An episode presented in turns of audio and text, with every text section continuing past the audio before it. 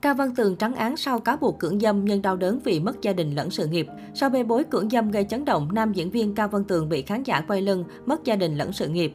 Giờ đây khi nhìn lại, nhiều người không khỏi tiếc nuối thay cho anh. Cao Văn Tường là một trong những diễn viên đình đám của màn ảnh Trung Quốc.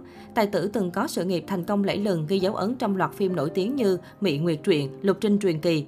Không chỉ vậy, Cao Văn Tường còn từng có gia đình hạnh phúc bên nữ diễn viên Đổng Tuyền và cô con gái nhỏ. Thế nhưng gương mặt đắt giá một thời của xứ tỷ dân đã phải trả giá đắt, mất đi tất cả sau bê bối cưỡng hiếp tập thể tại Úc. Vào tháng 3 năm 2018, Cao Văn Tường cùng Vương Tinh bị tố cưỡng hiếp tập thể một cô gái ở Sydney, Úc.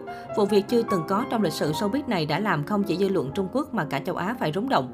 Được biết nạn nhân cũng là thành viên của đoàn phim Love in Aranja. Dự án có sự tham gia diễn xuất của Cao Văn Tường. Trước lời tố cáo của nạn nhân, Cao Văn Tường và Vương Tinh phủ nhận hoàn toàn và cho biết hai bên quan hệ tự nguyện. Để điều tra, Cao Văn Tường bị yêu cầu cấm rời khỏi Úc suốt 22 tháng. Sau 2 năm như sống trong địa ngục tại Úc, cuối cùng vụ án này đã có phán quyết cuối cùng. Phía tòa tuyên Cao Vân Tường và Vương Tinh được trắng án vì không có đủ bằng chứng. Nam diễn viên cũng được quay trở về quê hương sau suốt thời gian dài đằng đẵng. Đây có lẽ chính là khoảnh khắc hạnh phúc nhất đối với nam diễn viên trong suốt 2 năm qua. Thế nhưng dù được tòa tuyên trắng án, Cao Vân Tường vẫn phải trả một cái giá quá đắt. Ra nước ngoài với tâm thế là một ngôi sao nổi tiếng người người ngưỡng mộ, nhưng sau 2 năm anh chỉ có thể trở về trong âm thầm với hai bàn tay rắn. Mất mát lớn nhất của Cao Văn Tường sau bê bối này có lẽ chính là việc ly hôn với Đổng Tuyền. Ngay sau khi nam diễn viên bị cáo buộc tại Úc, nàng đi thuyền đã tuyên bố sẽ sát cánh bên chồng và thậm chí còn đưa cả cô con gái mới sinh năm 2016 sang để thăm chồng. Hành động của Đổng Tuyền khi đó đã khiến bao người phải thương cảm. Tuy nhiên chỉ một năm sau, Đổng Tuyền bất ngờ tuyên bố ly hôn Cao Văn Tường. Có vẻ như cô đã quá mệt mỏi với sự phản bội của chồng cũng như không còn niềm tin vào tương lai. Nữ diễn viên lấy được quyền nuôi con gái cùng với rất nhiều tài sản có giá trị. Mối tình đẹp như mơ trong xe buýt cuối cùng lại kết thúc theo cách buồn nhất. Ngoài việc mất đi cuộc hôn nhân 8 năm, Cao Văn Tường còn tiêu tan cả danh tiếng lẫn sự nghiệp. Dù đã được tuyên trắng án nhưng việc nam diễn viên phản bội vợ vẫn là sự thật và không gì có thể xóa nhòa được. Danh tiếng mất, sự nghiệp của Cao Văn Tường cũng một đường đi xuống. Anh bị cắt vai trong một loạt bộ phim. Những dự án đã quay xong thì phải tìm diễn viên khác thế chỗ. Trong đó nổi bật nhất phải kể đến ba thanh truyện đóng cùng Phạm Băng Băng và Lover in aranya Không chỉ bị thay thế trong phim, Cao Văn Tường còn bị phía đoàn làm phim ba thanh truyện là công ty Đường Đức Kiện Cuối cùng, nam diễn viên bị yêu cầu phải bồi thường số tiền lên đến 50 triệu nhân dân tệ, khoảng 180 tỷ đồng.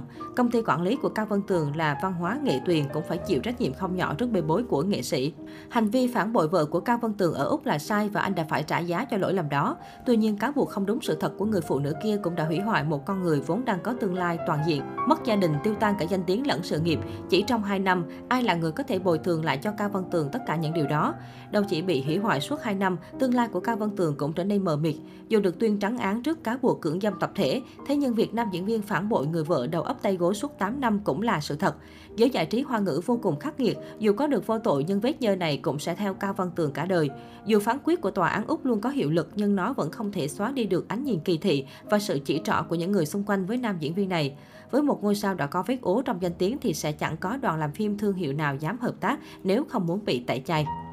Không thể đổ lỗi là do Cao Văn Tường xui nên mới vướng phải thị phi, bởi thói quen ăn chơi của anh chính là nguyên nhân dẫn đến hậu quả khủng khiếp ấy. Tuy nhiên cũng nhìn nhận một điều rằng nền giải trí hoa ngữ quá kinh khủng, họ nâng nghệ sĩ lên được nhưng cũng có thể hạ người đó xuống ngay được. Cao Văn Tường từng có tất cả mọi thứ nhưng giờ đây thì khác, con đường quay lại hoạt động nghệ thuật của anh gần như bằng không. Tuy nhiên thứ mà Cao Văn Tường có được chính là bài học đắt giá dành cho mình.